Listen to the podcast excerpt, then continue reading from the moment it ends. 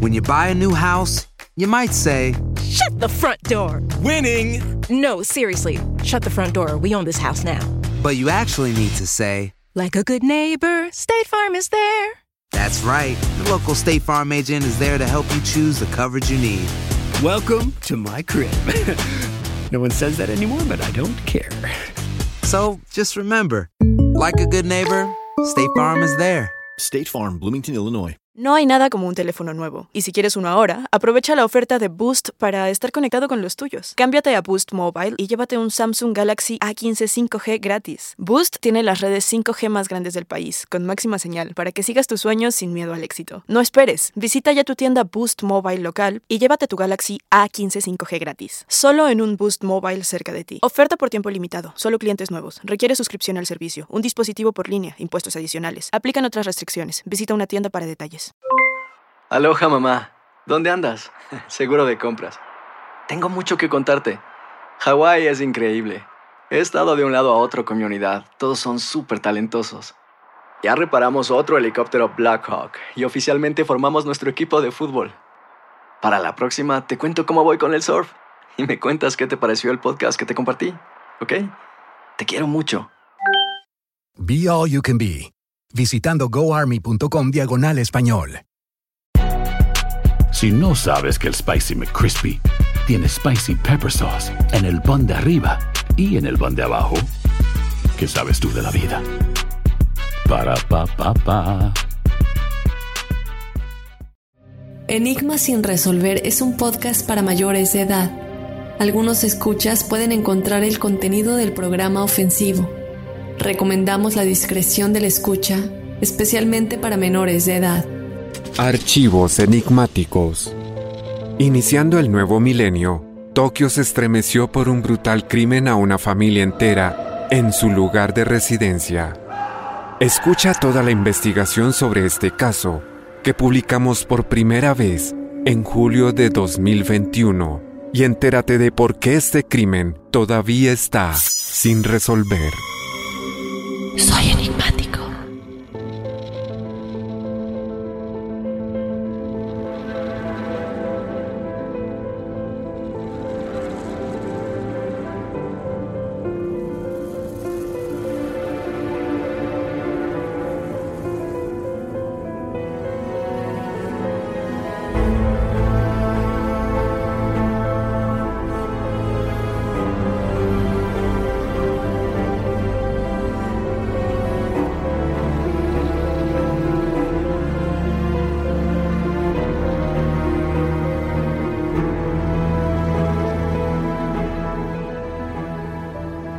En diciembre del 2000, una familia entera fue asesinada dentro de la dirección de su casa en el oeste de Tokio.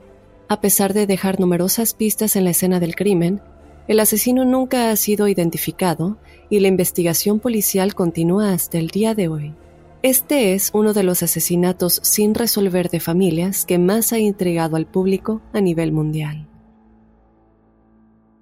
Acompáñame a analizar a detalle todo lo relacionado con el desgarrador caso del asesinato sin resolver de la familia Miyazawa. Yo te doy la bienvenida, enigmático, otro lunes. Mi nombre es Dafne Wegebe y como siempre no continúo sin pedirte que por favor nos descargues desde la aplicación de Euforia, que nos sigas en las redes sociales, nos encuentras en Instagram y en Facebook como Enigma sin resolver y que si tú quieres ser parte del episodio que tenemos todos los jueves, el episodio de testimoniales enigmáticos, en donde todos los enigmáticos nos cuentan sus historias paranormales y sobrenaturales, pues nos escribas a enigmas.univision.net para que seas parte de este episodio, este espacio que es solamente posible porque ustedes nos cuentan sus historias.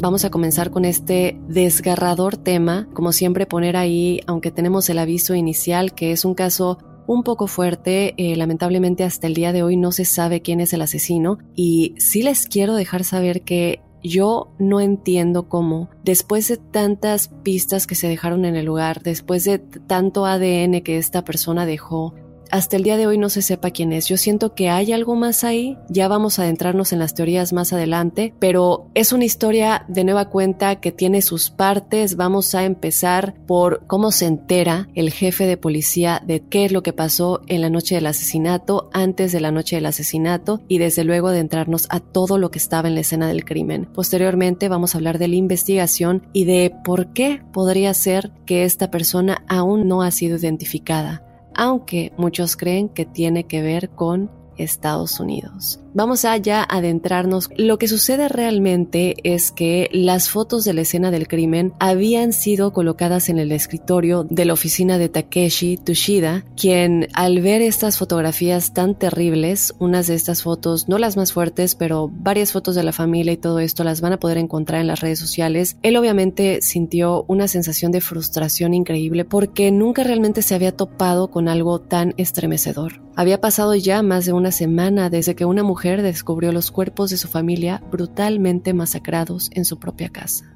La investigación policial enigmáticos hasta el momento aún tenía que identificar desde luego al sospechoso de este crimen, lo cual pensaron iba a ser tarea fácil. El jefe de la comisaría de policía estaba realmente sorprendido de que un caso así hubiera llegado a sus manos. Se convirtió rápidamente en un caso de alto perfil por el tipo de personas que estaban involucrados en esta masacre. A él se le dieron órdenes inmediatas de que tenía que llevar el asunto a una rápida resolución. Obviamente, y como les acabo de decir, a primera vista esto parecía una conclusión inevitable, enigmáticos. Habían pues bastantes pertenencias personales del agresor, muchas pruebas forenses dejadas por este delincuente que arrojaban pues a pistas vitales, ¿no? Como les dije, dejó mucho ADN y que deberían haber descubierto irrefutablemente la identidad de este asesino. Realmente, y algo que nos va a sorprender mucho en esta historia, es que había mucho ADN y muchas cosas de esta persona que no se preocupó por quitar, que hasta parece que lo hizo a propósito. Ninguna de estas cosas encontradas en la escena del crimen se relacionaba con ninguno de los que se encontraban en la base de datos nacional, es decir, no había ningún dato de esta persona, de las huellas digitales que dejó, de nada, y en ese momento se dieron cuenta que iba a ser más difícil de lo que se esperaban. En ausencia de encontrar a alguien que coincidiera con todas las pruebas forenses que habían encontrado, los investigadores naturalmente se habían apoyado en las pruebas pues de los testigos y de la vigilancia, solo para darse cuenta de que frustrantemente había muy poco que seguir. Vamos a hablar de los testigos en un momento, uno en específico, y esa es otra cosa que a mí me llamó mucho la atención de esta historia, que se dejaron pasar muchas cosas. Pero para mí el misterio más grande es el por qué esta persona dejó todo lo que dejó deliberadamente en la escena del crimen, como retando a la policía o esperando ser encontrado.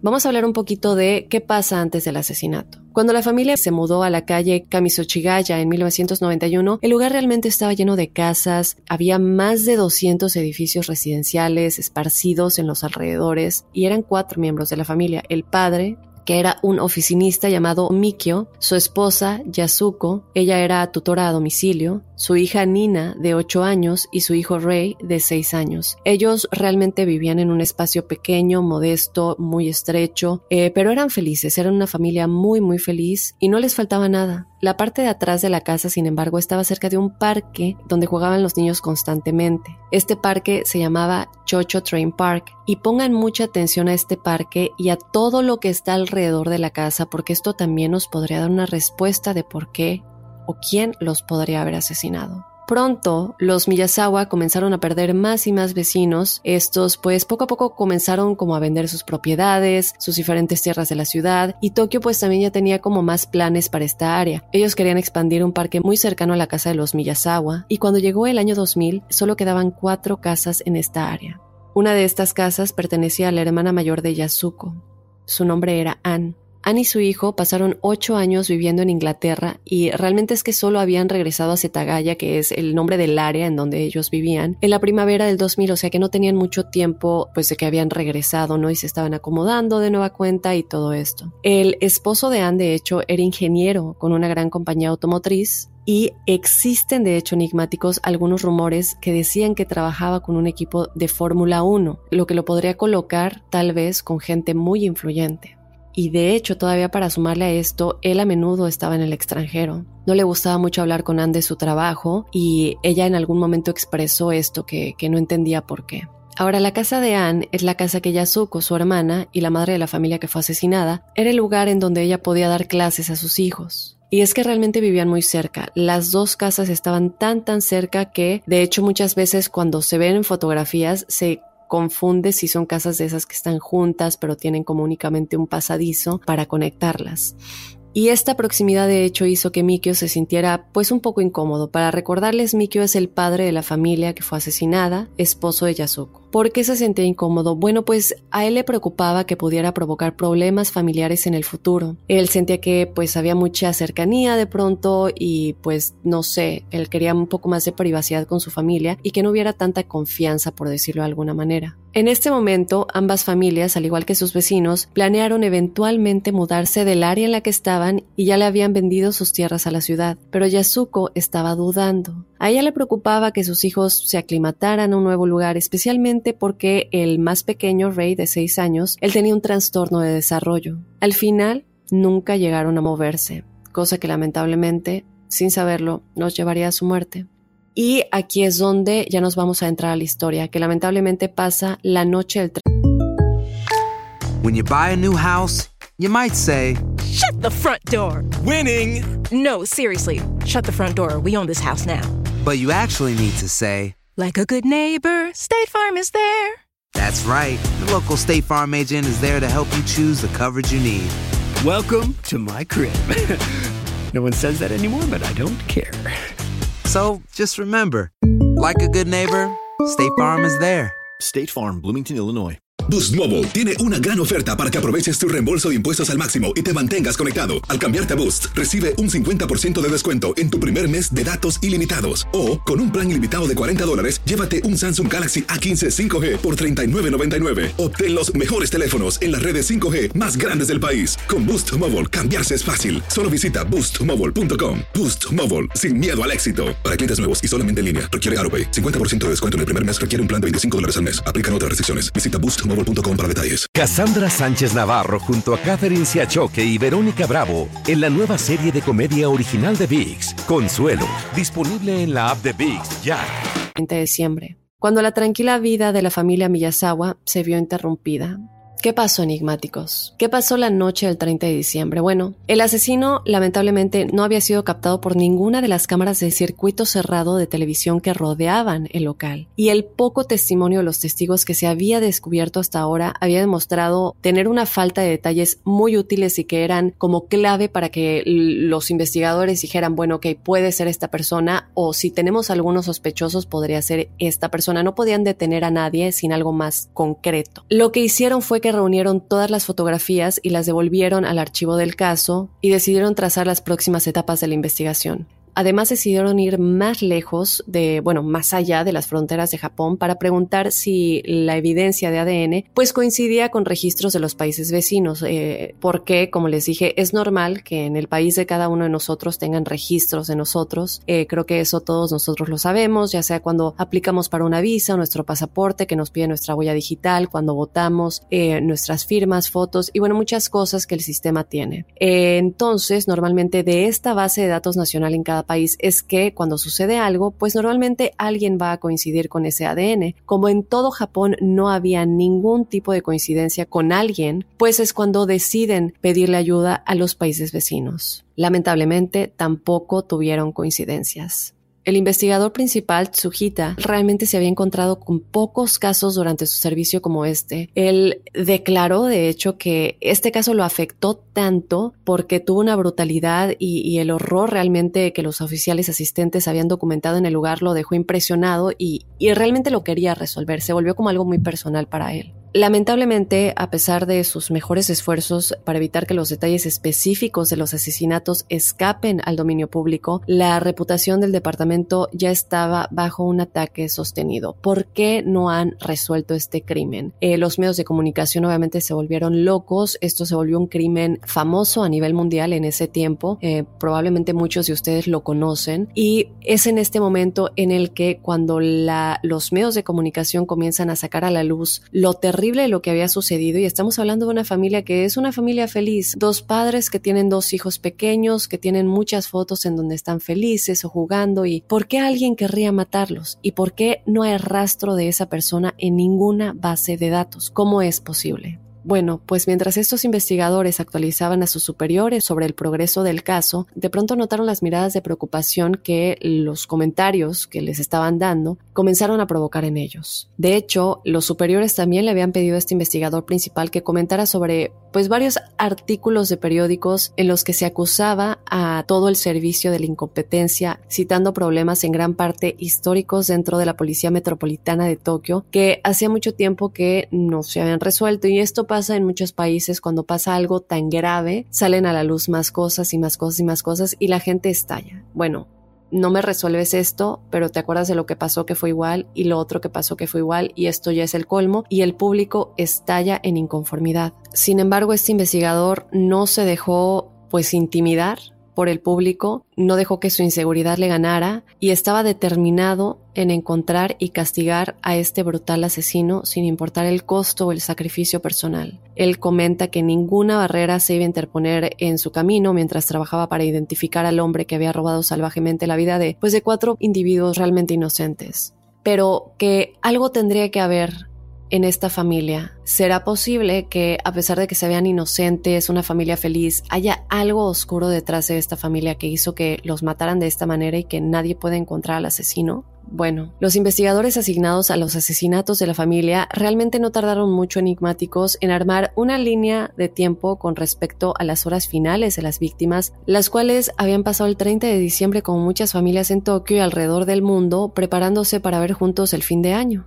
Durante el transcurso del día ellos salieron de compras, salieron a comprar regalos, comida para, para, la cena y regresaron a casa para organizar la celebración del día siguiente. Luego pasaron la noche viendo la televisión antes de retirarse finalmente a dormir. El padre de familia, Mikio, que creo que no les comenté, él tenía 44 años. Él en ese momento se había encontrado trabajando en su computadora, por tanto se estaba conectando al Internet periódicamente durante el transcurso del día para verificar y responder algunos correos electrónicos relacionados con el trabajo. Mientras él hacía esto, enigmáticos, su esposa, Yasuko, había entretenido a sus dos hijos, Nina de 8 años y el pequeño Rey, pues leyéndoles unas historias para que ya se fueran a dormir, y cuando los cuatro ya habían estado profundamente dormidos en sus camas, aproximadamente a las 11.30 de la noche, una figura oscura había emergido lentamente del interior del parque que bordeaba la parte trasera de su casa. Esta persona se movió silenciosamente entre un grupo de árboles antes de moverse cautelosamente hacia otro árbol que estaba en el jardín de la familia Miyazawa.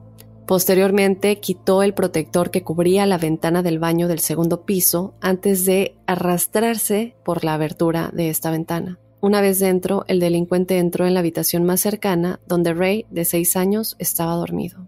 ¿Qué pasó? Pues lamentablemente él fue su primer víctima, un pequeño de seis años. ¿Qué sangre fría tienes que tener y quién eres? ¿Qué quieres para hacer esto? Lo que hizo fue que estranguló al pequeño con sus propias manos. Sin embargo, todo indicaba a que el pequeño trató de defenderse, porque Mikio, quien era el padre de familia, corrió por las escaleras de inmediato. La lucha que tuvo lugar entre Mikio y su agresor fue lamentablemente muy corta y muy brutal. El intruso estaba armado con un tradicional cuchillo japonés de cocina que utilizó para apuñalar repetidamente a Mikio. Y esto fue con tanta fuerza que Incluso yo no lo podía creer cuando vi las fotos, pero la punta del cuchillo enigmáticos se rompió al penetrar profundamente el cráneo de Mikio. Lo que quiere decir que era alguien, no eran dos personas, eso ya está comprobado, era únicamente un individuo, pero era un individuo con una fuerza brutal y lamentablemente termina pues siendo más fuerte que Mikio. Sin embargo, antes de morir, Mikio sí logró infligir algunas heridas leves a su atacante, pero pues como les digo, lamentablemente no pudo sobrevivir a la fuerza y brutalidad del ataque que estaba enfrentando. El cuerpo de Mikio cae hacia atrás por las escaleras. ¿Qué pasa después en esta línea de tiempo? Bueno, el asesino bajó las escaleras y decidió cortarle el cuello repetidamente con el cuchillo. Como para qué si ya está muerto, no me lo explico. Después de terminar este acto tan horroroso, él se da la vuelta y decide regresar al segundo piso. Aquí se va contra la mamá y la hija. Primero ataca a Yosuko y luego a su pequeña hija, infligiéndoles heridas mucho más salvajes que las que le había infligido a Rey y a Mikio.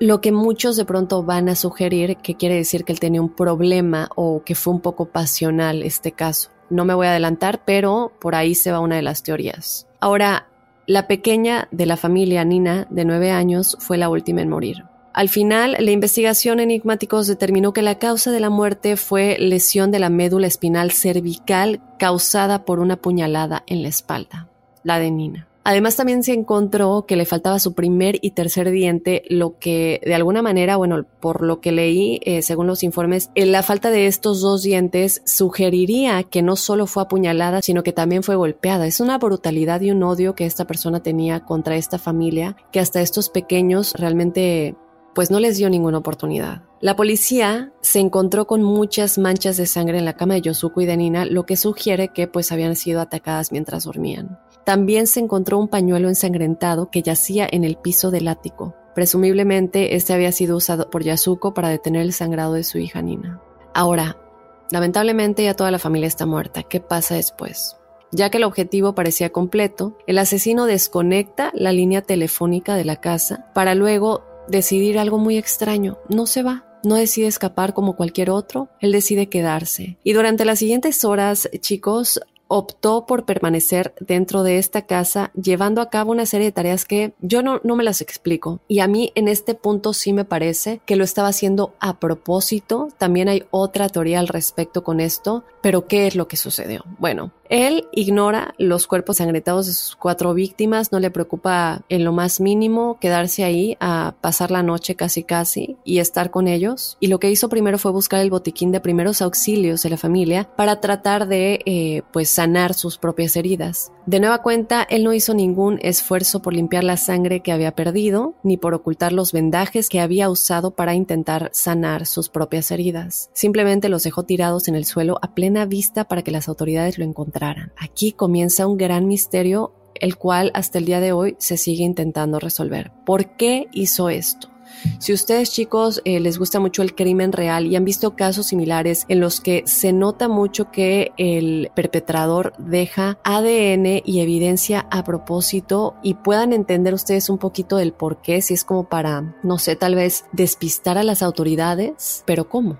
Antes de adentrarnos a eso y tratar de seguir investigando, sí, por favor, coméntenos si ustedes saben un poco de esto, si son amantes del crimen real y, por qué podría ser. ¿Qué pasó después? Bueno, después de limpiar y vendar sus heridas enigmáticos, el asesino se movió a la cocina de la familia donde se preparó una taza de té de cebada, muy tranquilo, y para acompañar su bebida, él saca de la nevera un melón, lo corta en rebanadas y muy tranquilo lo disfruta. Posteriormente, el perpetrador saca un helado de la nevera. Y esto es muy curioso porque no utilizó una cuchara. Lo que hizo fue que apretó el recipiente, no sé si ustedes lo han hecho, yo sí lo he hecho, hacia arriba y comenzó a morder el helado de esta manera. Esto es algo muy, muy extraño y es algo que siento que también los podría tal vez haber ayudado a encontrar al asesino por el tipo de perfil que se crean en este tipo de investigaciones. Cada detalle ayuda a crear el perfil de la persona, perfil psicológico, perfil físico, perfil de edad y realmente es que es muy impresionante que con tanto no tuvieran un poco de idea de quién podría ser. Pero bueno, ¿qué pasa después? El asesino se fue a dormir a uno de los sillones de la sala y él estuvo ahí durante una o dos horas. Luego se despertó y se conectó a la computadora de Mikio por un tiempo antes de usar uno de los baños. Él hizo del baño y no hizo ningún esfuerzo por jalarle al excusado y finalmente salió de la casa en las primeras horas de la víspera del año nuevo.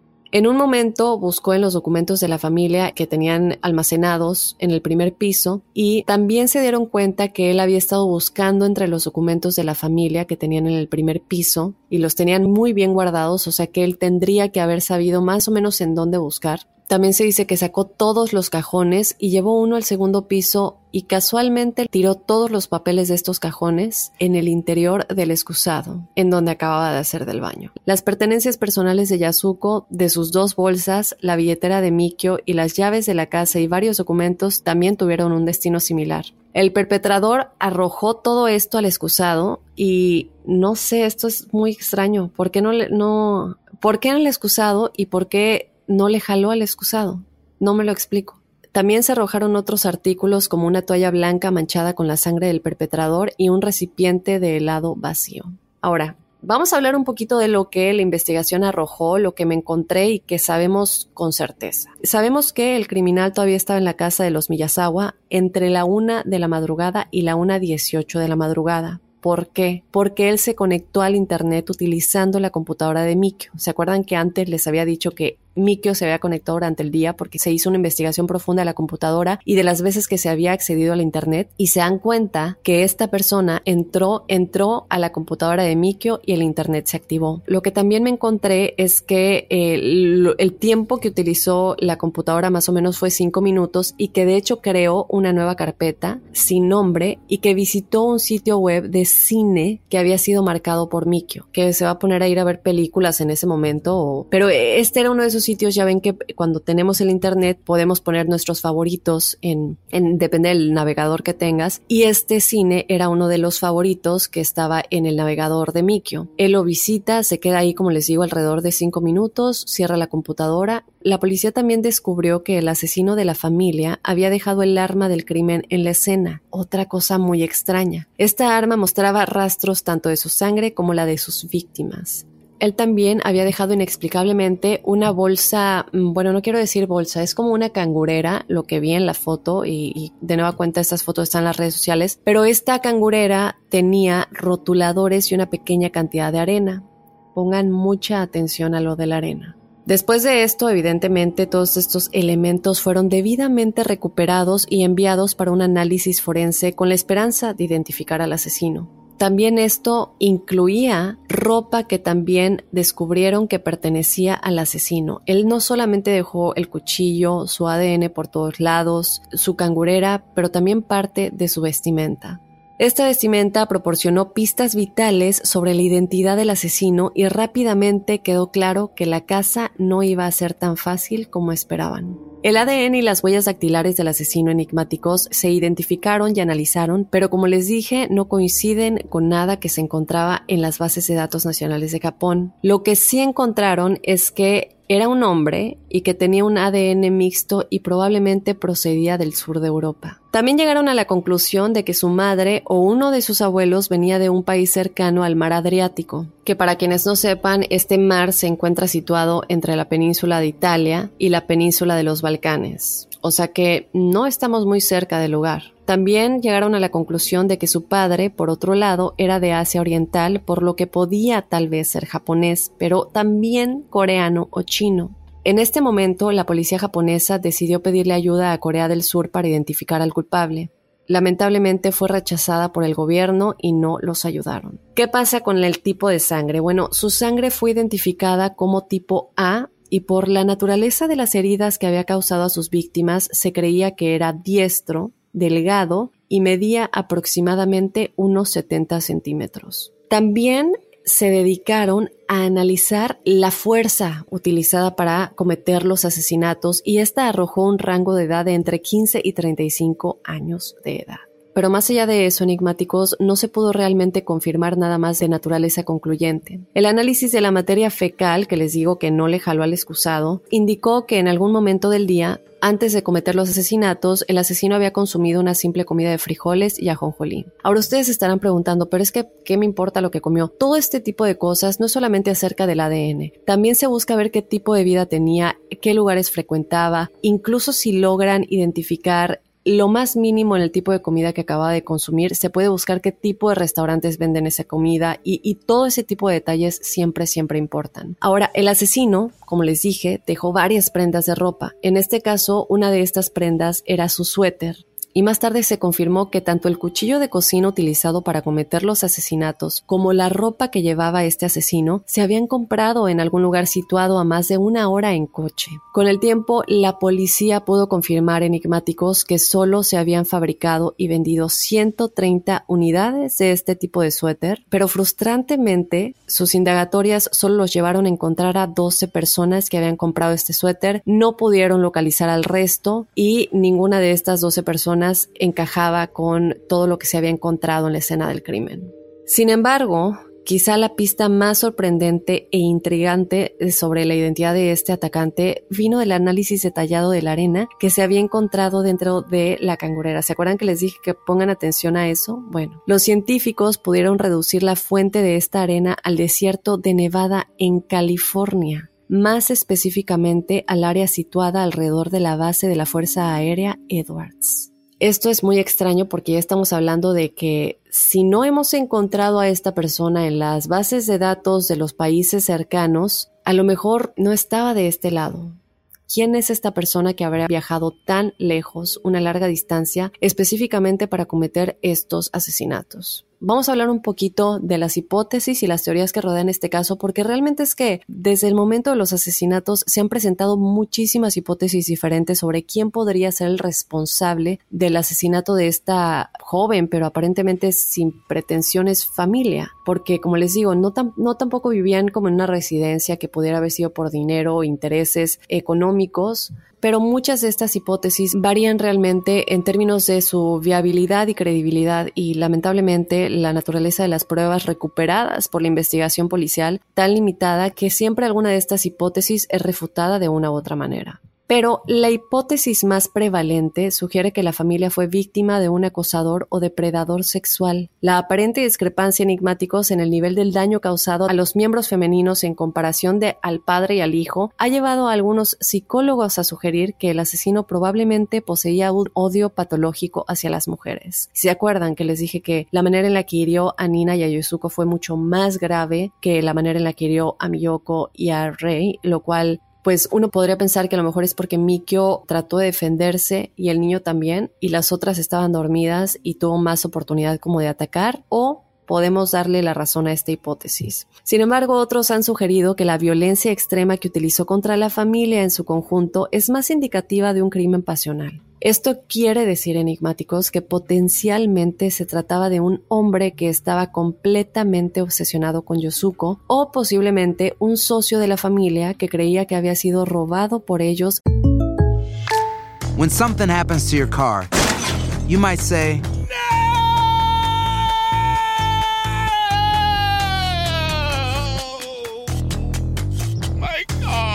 But what you really need to say is something that can actually help. Like a good neighbor, State Farm is there. And just like that, State Farm is there to help you file your claim right on the State Farm mobile app. So just remember, like a good neighbor, State Farm is there. State Farm, Bloomington, Illinois. Boost Mobile tiene una gran oferta para que aproveches tu reembolso de impuestos al máximo y te mantengas conectado. Al cambiarte a Boost, recibe un 50% de descuento en tu primer mes de datos ilimitados. O, con un plan ilimitado de 40 dólares, llévate un Samsung Galaxy A15 5G por $39.99. Obtén los mejores teléfonos en las redes 5G más grandes del país. Con Boost Mobile, cambiarse es fácil. Solo visita boostmobile.com. Boost Mobile, sin miedo al éxito. Para clientes nuevos y solamente en línea, requiere AroPay. 50% de descuento en el primer mes requiere un plan de 25 dólares al mes. Aplican otras restricciones. Visita para detalles. Hacer tequila, Don Julio, es como escribir una carta de amor a México. Beber tequila, Don Julio, es como declarar ese amor al mundo entero. Don Julio es el tequila de lujo original, hecho con la misma pasión que recorre las raíces de nuestro país. Porque si no es por amor, ¿para qué? Consume responsablemente. Don Julio Tequila, 40% alcohol por volumen, 2020. Importado por Diageo Americas, New York, New York. En algún momento del pasado.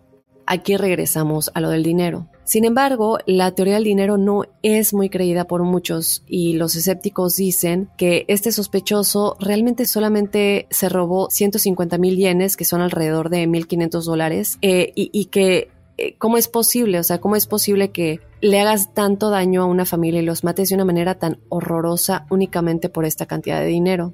Sin embargo, desde luego que esos casos sí ocurren. En el 2009, de hecho, en la ciudad de Kanye, un estudiante de intercambio chino mató a dos personas e hirió a una en un robo que salió mal. Todo lo que robó fue un reloj barato y el equivalente a dos mil dólares que tenía la intención de usar para pagar una multa que tenía por otro robo. Entonces, esto lo pongo como ejemplo porque eh, mucha gente no entiende muy bien. Bueno, como es otro país, podremos pensar que, bueno, pero ¿por qué dicen que es tan poca cantidad? Bueno, quise poner una referencia de algo que había sucedido para que veamos que estas cosas pueden suceder y no descartar esta teoría por completo. Ahora, sí quiero mencionar que hay realmente un par de desventajas en esta teoría. En primer lugar, para alguien que no tenía prisa, no se llevó todo el dinero que se podría haber llevado porque había muchísimo más dinero en la casa. Él dejó alrededor de 190 mil yenes y varias divisas por un total de 5 mil yenes. Ahora muchos dicen a lo mejor no lo encontró, pero esto es muy raro porque realmente él sí sabía dónde estaban los documentos personales de la familia y también se encargó de desechar varias pertenencias personales en el excusado. Y muchos de estos cajones y las bolsas de, de Yosuko tenían dinero que no se llevó. Ahora, el método de matar también fue muy excesivo. Digo, si fuera una muerte al azar, ¿por qué mató a Yosuko y a Nina que estaban durmiendo en el ático y sería tan cruel en sus ataques? Creo que si fuera por dinero, eh, si están dormidas y ya había matado a Mikio y al pequeño Rey, como para qué matar también a la esposa y a la hija, ¿no? Bueno, pues esto nos lleva al otro motivo que tenemos que quiero explorar con ustedes, que es el rencor. Aquí es donde entra en juego enigmáticos la gravedad de los ataques, porque además de Rey, quien fue estrangulado, el resto de la familia sufrió una muerte horrorosa, porque independientemente de Rey, que fue estrangulado y se puede decir el que no sé, al que menos se le hizo daño o, la muerte menos horrorosa, el resto de la familia realmente sufrió un final terrible. Tanto Nina como Yasuko fueron apuñaladas en el área de la cara.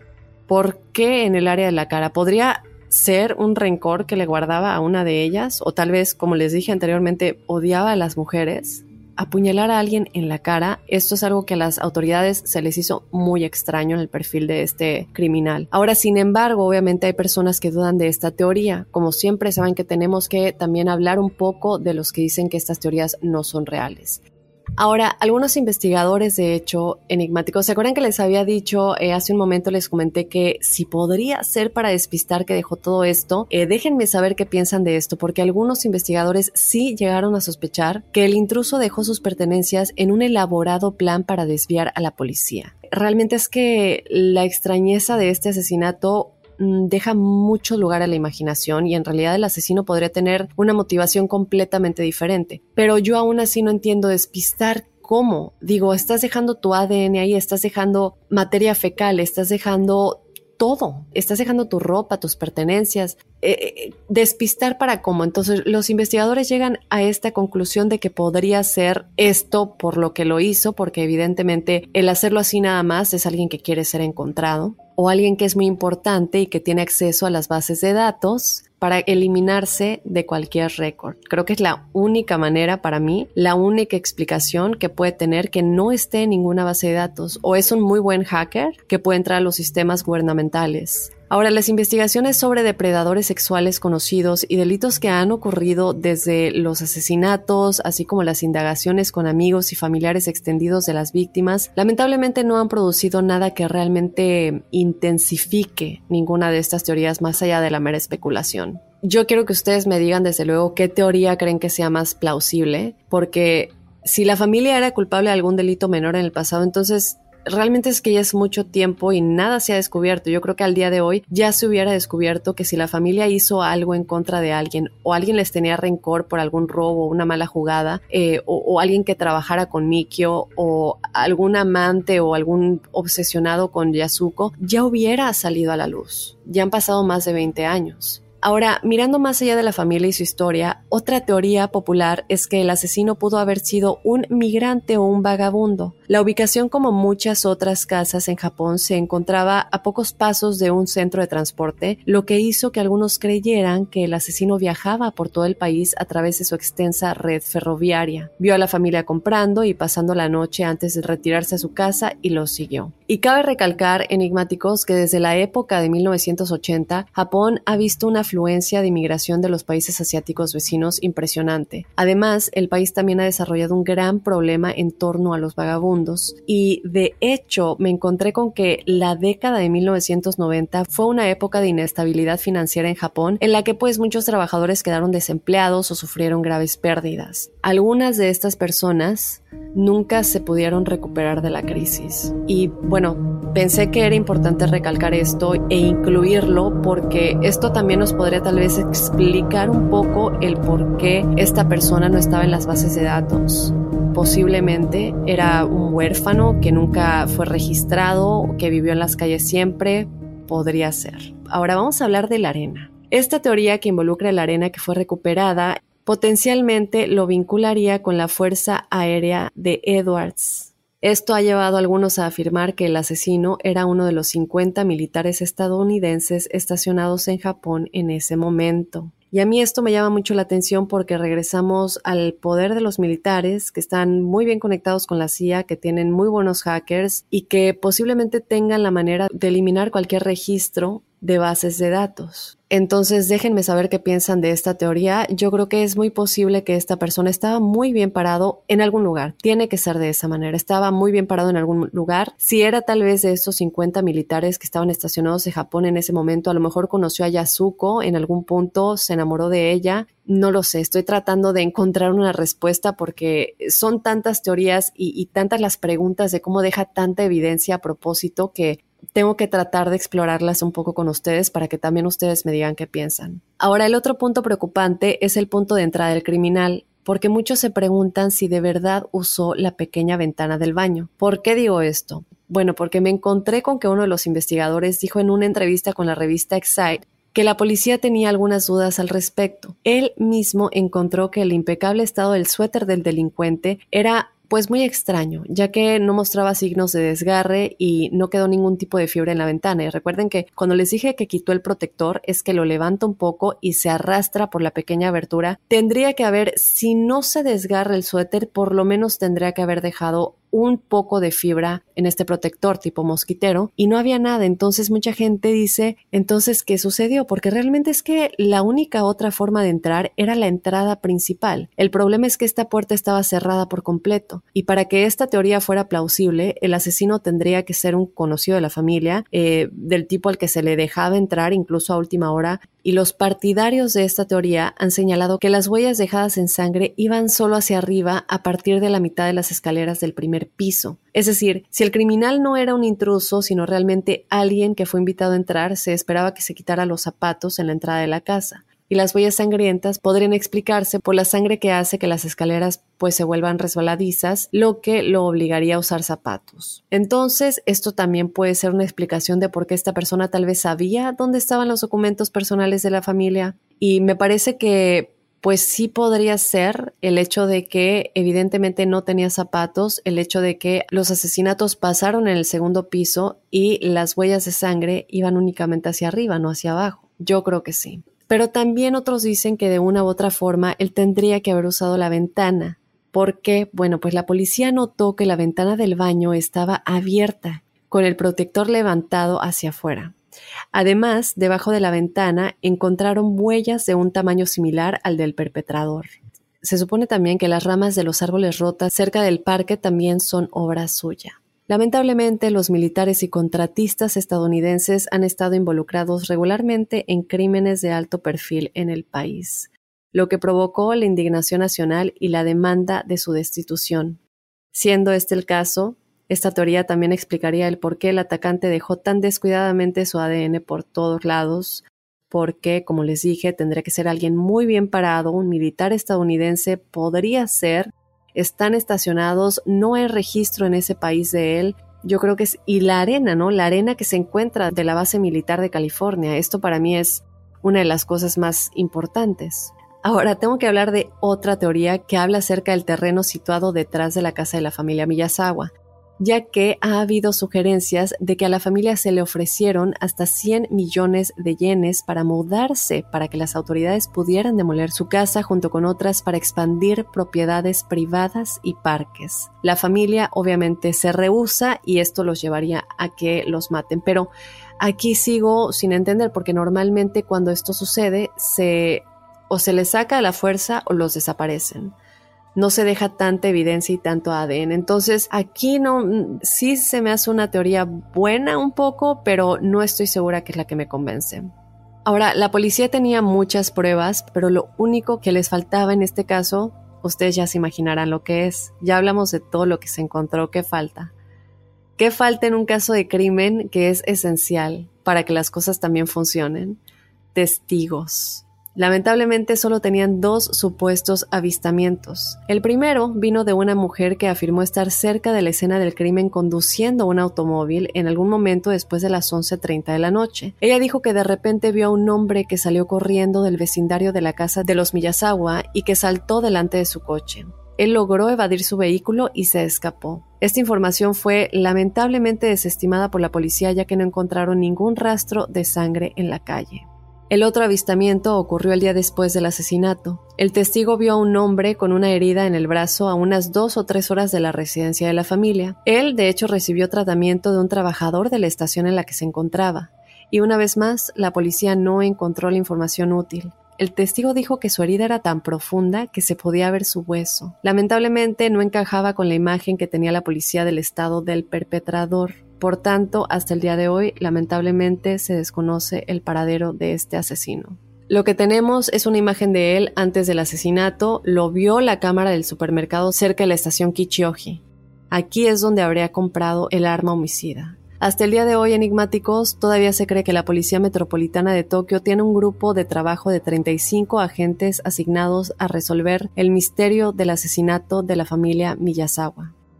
La investigación ha asegurado más de 12.500 elementos probatorios diferentes y han habido más de 15.000 avisos de miembros del público a una línea de información establecida por la policía. Después de pasar ocho largos años dirigiendo el caso, finalmente se vieron obligados a cerrar el caso. Pero algunos detectives han continuado con el asunto independientemente de la investigación policial oficial en curso. Y esto lo hemos visto en muchos casos, lo hablamos de hecho en el caso de eh, los asesinos de la carita sonriente, que son investigadores tan aferrados a encontrar la verdad, que no importa si el caso se cerró o no importa si el, el sistema del que son parte no les abre más puertas para que puedan seguir investigando, ellos deciden seguir independientemente y yo les aplaudo muchísimo. Yo creo que si en otra vida fui investigadora, yo creo que yo habría sido de esos investigadores que se aferran y, y que no importa que el caso estuviera cerrado, yo trataría de encontrar la verdad. Recientemente Enigmático se anunció que la casa iba a ser demolida debido al daño estructural que naturalmente pues se había producido por la negligencia y falta de mantenimiento. Y aquí creo que es importante recalcar que la teoría en la que em, se dice que les querían comprar la propiedad para que porque querían expandir los parques y, y, varias propiedades que se querían hacer ahí. Digo, si realmente este fuera el caso, yo creo que esta teoría queda completamente desaprobada desde mi punto de vista porque evidentemente no se hizo nada.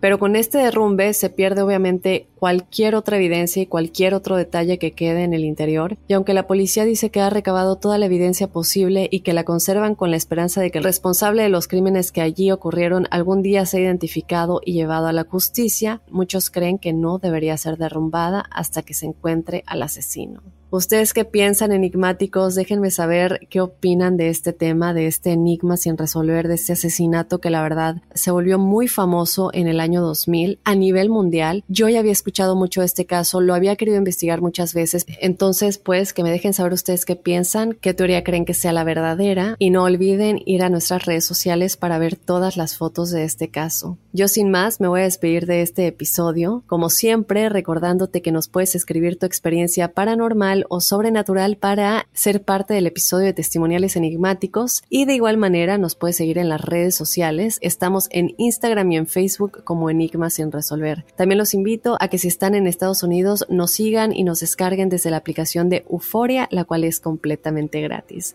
Y bueno, enigmáticos sin más, los espero el jueves con más testimoniales enigmáticos y luego el próximo lunes con más enigmas sin resolver. Soy enigmático.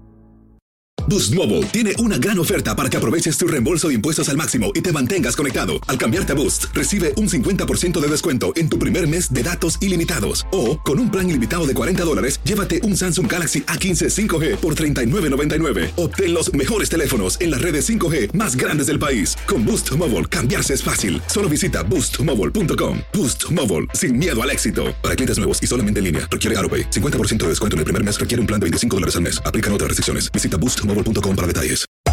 Hacer tequila, Don Julio, es como escribir una carta de amor a México. Beber tequila, Don Julio, es como declarar ese amor al mundo entero. Don Julio es el tequila de lujo original, hecho con la misma pasión que recorre las raíces de nuestro país. Porque si no es por amor, ¿para qué? Consume responsablemente. Don Julio Tequila, 40% alcohol por volumen, 2020. Importado por Diageo Americas, New York, New York. Cassandra Sánchez Navarro junto a Catherine Siachoque y Verónica Bravo en la nueva serie de comedia original de VIX, Consuelo, disponible en la app de VIX ya.